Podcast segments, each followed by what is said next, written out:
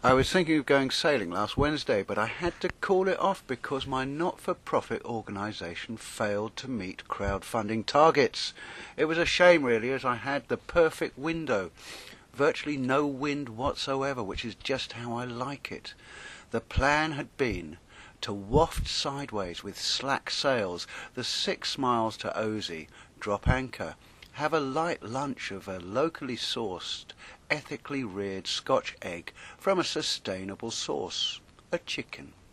The Scotch was in a bottle for later consumption, and then waft back on the tide, all the while conducting scientific research into the floatiness of boats and the wateriness of water, and drawing attention to the horrific environmental damage done to our east coast marine habitat by the invasive red trouser, which is spreading from the south coast at an alarming rate and threatens to totally eradicate our native Burberry onesie.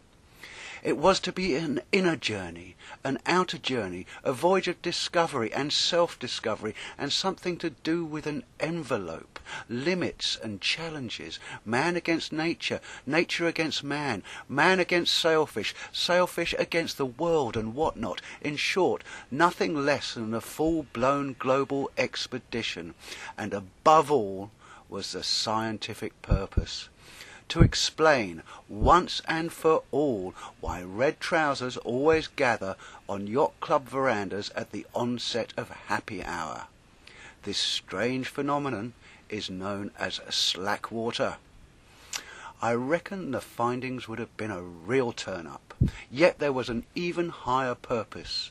If I'd survived, I would have used the life changing experience to launch my global motivational speaking and team building business as an ocean advocate.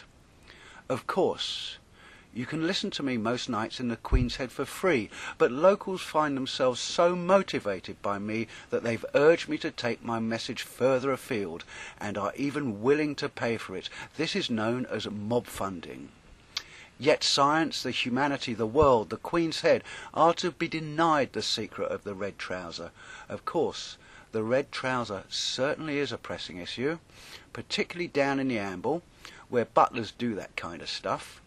The trouble is, though, that everything else has been done.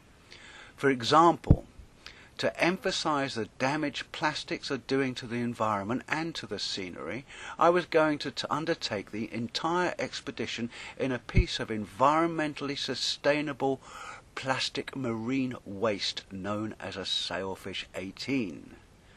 This was to be no ordinary sailfish, as if there were such a thing, but a brand new, crowd funded sailfish made entirely out of plastic microbeads and money, which is now also plastic. It would have to be pretty costly though, because to make the microbeads I was going to have to shred a huge number of plastic fibres, which have the perfect sailfish hued blue pigment.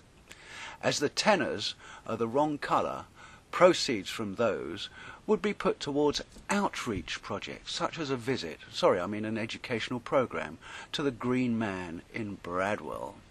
And if I had enough left, I might even have made it as far as the Wallet Spitway up the coast a bit. The trouble is, no one bought it. The other idea was to set off with a crew made up entirely of one disadvantaged youth, namely me. Well, on some planets I'm considered quite young. But this fell apart on diversity targets, and the team building pitch didn't fare much better.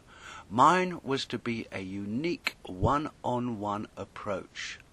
Message statement There is an I in team, but only one. Well, that failed. So what I really need is a bigger boat. And I'm after about 80 grand. Of course, that would buy around 40 sailfishes, which could really get people sailing. But I've set my heart on something beautiful and elegant I can sail the, round the world in. And if you crowdfund this, you'll get a tote bag or a 90 minute Skype consultation. Yes, people really are offering this then in return I'll do a little bit of some of the above, and then sail off round the world in a boat you paid for. Well, that doesn't really float my boat. But after failing to get crowdfunding for going sailing last Wednesday, I did go sailing on Thursday with my mate Tommy in his replica Edwardian pilot cutter. He paid for his boat with stuff called money that you get from stuff called work. And you know what? We didn't learn a thing because both of us already knew that to pay for your pleasures with the fruit of your own labour is a bigger reward than anything anyone else can give you. I'm still puzzled about the red trousers though, and I hear there are quite a lot in Antigua, and I think I need crowdfunding to find out why.